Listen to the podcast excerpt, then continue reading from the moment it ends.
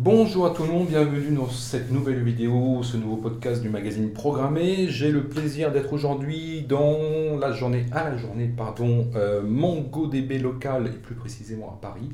Euh, c'est un petit rituel que Mongo a euh, en France. tous les ans, il y a une journée dédiée, alors journée plutôt technique, on parle bien entendu de base de données, données, mais aussi on parle beaucoup développeurs parce que c'est un des axes de, de MongoDB. Et euh, bah, on va en parler dans quelques secondes. Je te laisse te présenter. Bonjour, merci. Euh, donc je suis Frédéric Fablin, je suis responsable euh, technique chez MongoDB, en charge en fait hein, des partenariats techniques hein, avec les hyperscalers en supportant aussi la partie équipe avant-vente. Et merci de nous donner cette opportunité mm. de, de venir bah, mm. parler aux développeurs et aux, parties, aux lecteurs en fait, mm. de, de programmes. Alors, ce qui est très intéressant avec euh, Mongo, alors effectivement, on pense que c'est vraiment une base de données. Alors, on est dans du non structuré et du semi-structuré, c'est du classique. Hein. Euh, par contre, ce qu'on oublie souvent, c'est que Mongo a une grosse partie pour les développeurs. Euh, et ça, c'est vrai que c'est parfois un petit oubli que l'on fait. C'est l'occasion, durant cette journée-là, de refaire un point avec les communautés techniques? Oui, tout à fait. Alors déjà, euh, MongoDB, c'est une base de données qui a été créée par des développeurs pour des développeurs. La genèse, elle est vraiment là. Mm. Et tout ce que l'on fait aujourd'hui, euh, avec aussi en allant jusqu'à MongoDB Atlas, qui est notre développeur data platform, développeur data platform, une plateforme de euh, de données pour les développeurs. Et tous les produits et tout ce qui est fait en termes d'innovation, de sortie de produits, euh, est là en fait pour réduire en fait la friction que peuvent avoir les développeurs pour qu'ils puissent se concentrer vraiment sur euh, les points qui sont importants. Et pour nous, ce qui est important pour un développeur, c'est vraiment de se focaliser sur l'apport de la valeur plutôt que de construire, on va dire, la tuyauterie pour faire bah, communiquer la donnée ou faire Là, ce que l'on veut, c'est avoir. Des fonctionnalités pour mm. les développeurs, le business, et répondre vraiment au business mm. et les aider à accélérer euh, pour bah, qu'ils répondent aux enjeux du métier, qui leur donnent un certain nombre de pression euh, pour délivrer de la fonctionnalité, puisque euh, passer du temps sur, sur, les choses, sur les autres choses. Alors, c'est vrai qu'aujourd'hui, quand on regarde un petit peu le marché de la base de, de données, Parfois, on a du mal effectivement à se retrouver. on a les traditionnels euh, à base de données dites relationnelles, ça du grand classique, hein, je ne vais pas revenir dessus. On a du NoSQL, donc du non structuré, du semi-structuré. On a tout ce qui est data lake, le data warehouse of X, parce que maintenant c'est un terme qu'on n'utilise plus beaucoup, même si ça existe toujours évidemment. Tout, ce qui va être, hub euh, pour euh, les données qui proviennent des parcs d'IoT, donc là, on va plutôt parler de batch, euh, de données batch et de données stream, évidemment. Euh, pour ceux qui ne connaissent pas, allez regarder les architectures de référence. Euh, donc on sent qu'il y a une effervescence, mais parfois on a du mal à comprendre qui fait quoi.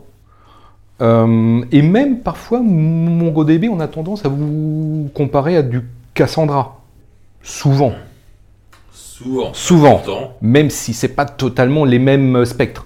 On n'est pas tout à fait dans le même spectre. Hein. Si on était euh, vraiment pur euh, dans la partie database player mm. hein, et qu'on regarde le théorème de Cap entre euh, MongoDB et Cassandra, on n'est pas du tout sur, mm. les, sur les, mêmes axes. Hein.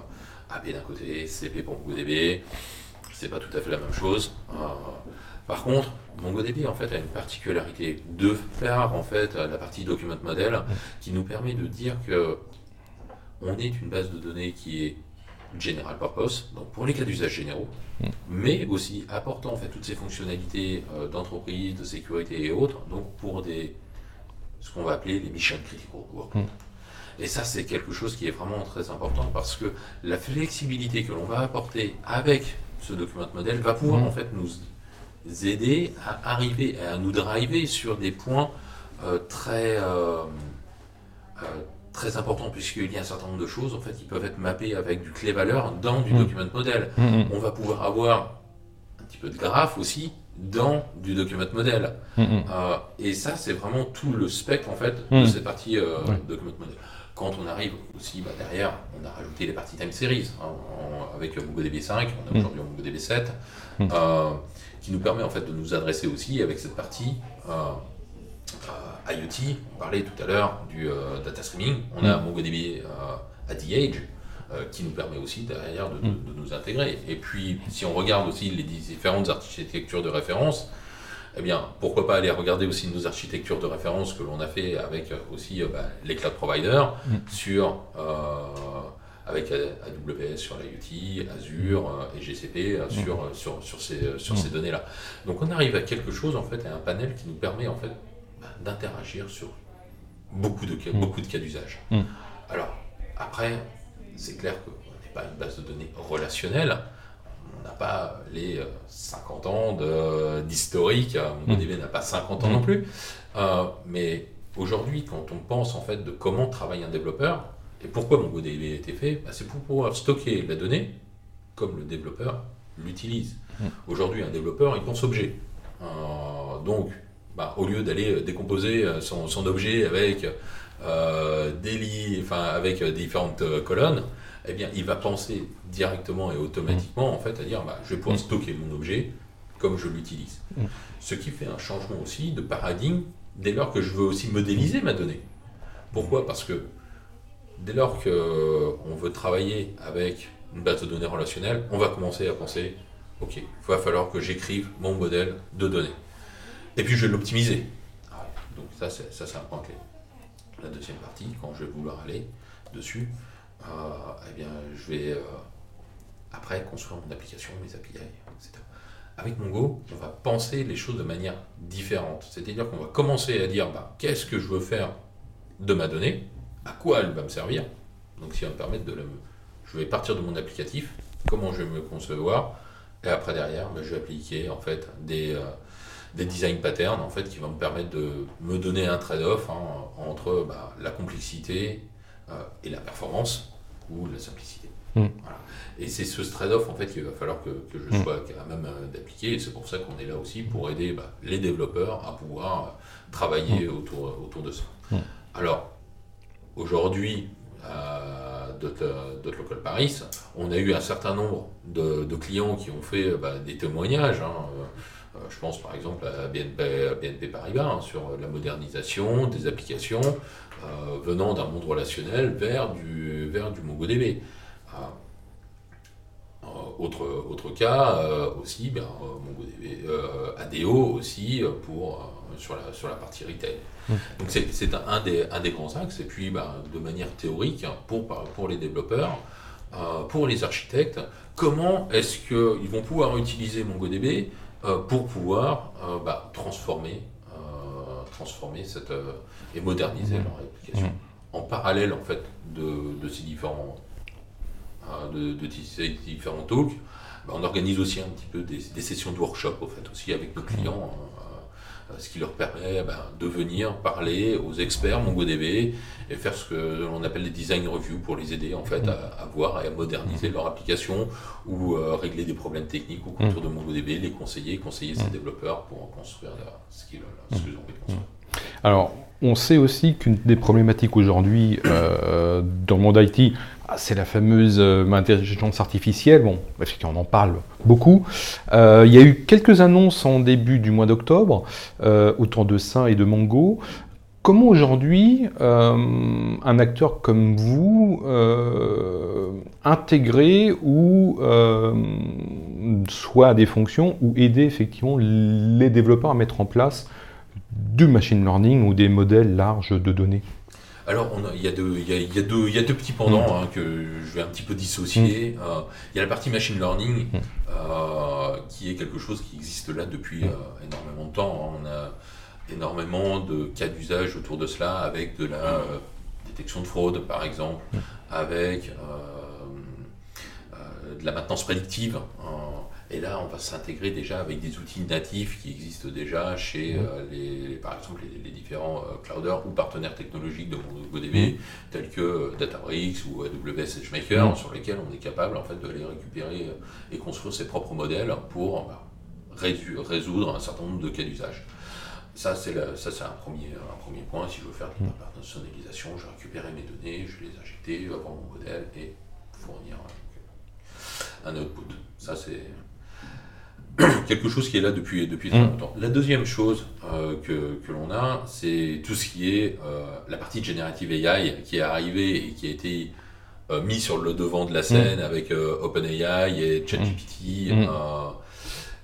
et là, on arrive en fait au, à l'étape suivante en fait de des besoins en fait des entreprises euh, qui vont pouvoir, et c'est une manière aussi de, pour les entreprises de pouvoir valoriser la donnée mm. euh, qu'ils ont. On a parlé, vous parlé, tu as parlé tout à l'heure de, de, la partie euh, IoT, hein, le streaming des data. Mm. Quand on est sur l'IoT, on est sur des monstres de data mm. qui arrivent.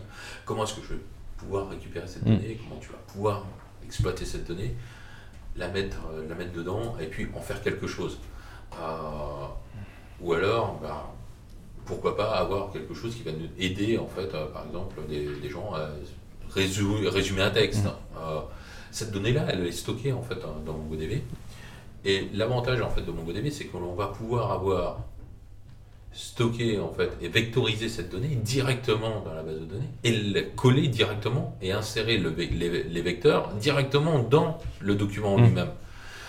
Pas besoin d'avoir une base de données extérieure, le vecteur, il est là dans le document, donc je ne vais pas avoir à chercher et dupliquer ma donnée et mettre en place en fait des mm. mécanismes de TL ou de synchronisation entre, entre les deux. Et puis après, avec les problèmes mm. sous-jacents qu'il y a en termes de consistance de la donnée, euh, les problèmes d'opérationnalisation et autres, j'ai mon, ma donnée en fait qui est dans un même, dans un même mm. bloc. Et après, bah, derrière, suivant ma requête, eh je vais avoir le moteur soit de vector search, soit de full text search, soit de, base de données, bah, derrière qui va aller interroger ma, interroger ma donnée directement mm. avec la même source de données. c'est ce qu'on va appeler la single source of truth, hein, par exemple, mm. euh, pour ne pas avoir mm.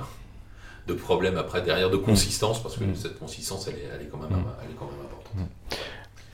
Quelles sont les deux, trois grosses nouveautés ou annonces que l'on peut mettre en avant et qui ont été faites euh, très très récemment Alors très récemment, on va parler de la dernière en date, hein, euh, qui est euh, euh, le, le partenariat que l'on a avec Amazon et puis la partie Code Whisper, hein, qui, permet en fait derrière aux développeurs bah, de réduire cette friction. toujours dans, mon mode, en fait, je veux réduire, mm. réduire ma friction avec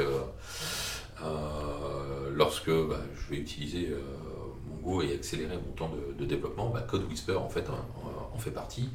Euh, Donc ça c'est côté Amazon. Hein. Ah, ça c'est côté Amazon. Ça c'est côté Amazon. On a aussi euh, GitHub, euh, GitHub Copilot. Mm. mais aujourd'hui on a vraiment un partenariat et une mise en œuvre en fait spécifique avec Code Whisper où on a travaillé main dans la main et on continue en fait à travailler mm. main dans la main avec Amazon pour améliorer en fait le LLM Code Whisper mm. justement pour le rendre en fait plus efficace. Avec, euh, avec, mon, avec MongoDB. Donc ça, c'est quelque chose, c'est du long mm. terme. Euh, voilà, c'est pas quelque chose.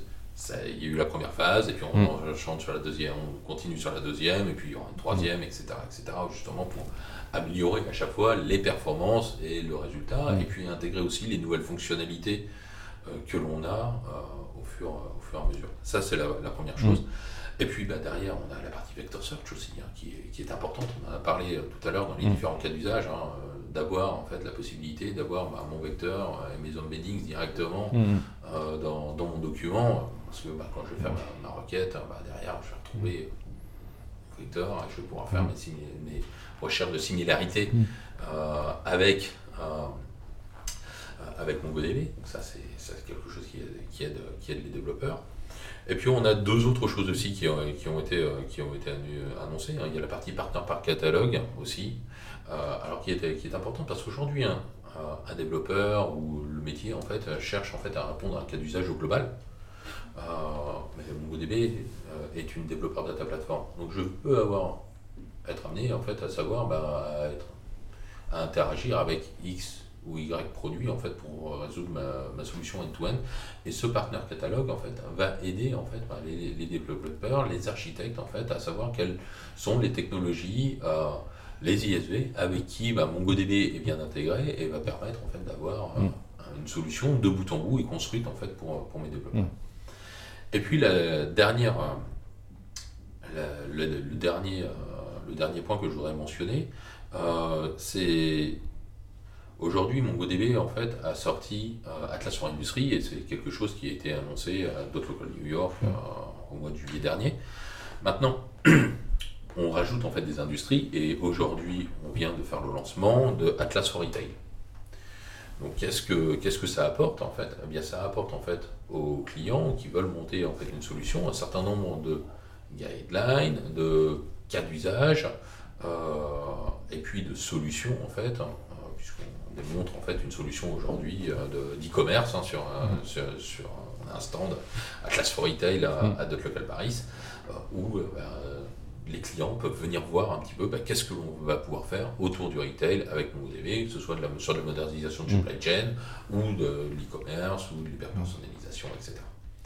Avec bah, un certain nombre de clients qui, ont aussi euh, produit un petit, un petit témoignage hein, aujourd'hui euh, live hein, et ADO, euh, ADO on a fait mm. partie. Oui, donc en fait, c'est proposer des, des packages, on va dire, tout intégrés, très verticalisés. Tout à fait par euh, secteur ou par industrie en fait. Par, secteur et par industrie, tout à fait, c'est exactement ça. C'est-à-dire qu'aujourd'hui, on va retrouver euh, une partie pour la partie euh, financial services, l'assurance, industrie financière, le manufacturing, l'automobile, et puis ben, là maintenant la, partie, la partie retail. On a déjà des idées, des roadmaps pour 2024 ou c'est encore un petit peu tôt? Ou, ou, dans les grandes lignes en tout cas Alors, aujourd'hui, on est encore un petit peu tôt sur, euh, sur, sur les roadmaps mm. globales. Euh, par contre, ce que, ce que l'on peut dire, c'est qu'on a quand même des, des tendances mm. euh, qui, qui, sont là, qui est de continuer en fait à accélérer autour de cette développeur data platform. Donc, on va avoir des choses qui vont continuer à arriver autour de Atlas, Atlas Streaming, mm. tout ce qui est Compute at the Edge, avec Atlas, Atlas at the Edge, on retrouve aussi, on va continuer à travailler et on continue à travailler avec euh, nos hyperscalers, avoir les intégrations autour de tout ce qui est AI, ML, data analytics, etc. Donc on retrouve un petit peu tout ça euh, sur euh, bah, les, tendances que, que l'on va avoir. Donc toujours avoir dans ce principe que MongoDB étant une base de données à la genèse, fait par des développeurs pour des développeurs, tout ce qui va être fait dans les prochaines semaines, les prochains mois, en fait, va toujours être là pour mm. aider à résoudre les problèmes des développeurs et comment est-ce qu'on va faire pour accélérer le temps des développeurs. Et si je reviens sur l'annonce, en fait, par mm. exemple, de Code Whisper, euh, cette intégration-là aide à accélérer de, à 85% en fait, le temps des développeurs. Mm. dès lors qu'ils veulent utiliser MongoDB avec, euh, avec, euh, avec AWS Code Est-ce que les sessions de la journée sont disponibles en replay? Les sessions de la, de la, journée seront disponibles en, replay dans les jours qui viennent, le temps de le temps de les processer, etc. Et puis, et puis de les mettre en ligne. Mais oui, elles ont toutes été enregistrées pour qu'elles soient en replay pour que vous tu puisses, et puis les, lecteurs de programmer euh, puissent euh, bien entendu les, les, regarder. Donc ce sera accessible depuis le site français? Oui, oui. D'accord. Depuis, depuis euh, et puis après bah, derrière ils les verront. De toute façon, la majorité de nos sessions ont été faites en français avec des clients français, donc c'est quelque chose qui est assez intéressant. Parfait, très très bien. Un grand merci à toi. Euh, donc si vous ne connaissez pas euh, Mongo, si vous voulez approfondir, n'oubliez pas donc euh, les replays de, toutes les sessions. et bien entendu, n'oubliez pas de consulter toutes les nouveautés autour de Mongo actuelles et à venir. Merci à tout le monde et à bientôt pour un prochain podcast et une prochaine vidéo sur programmer.com. Merci, à très bientôt. À très bientôt.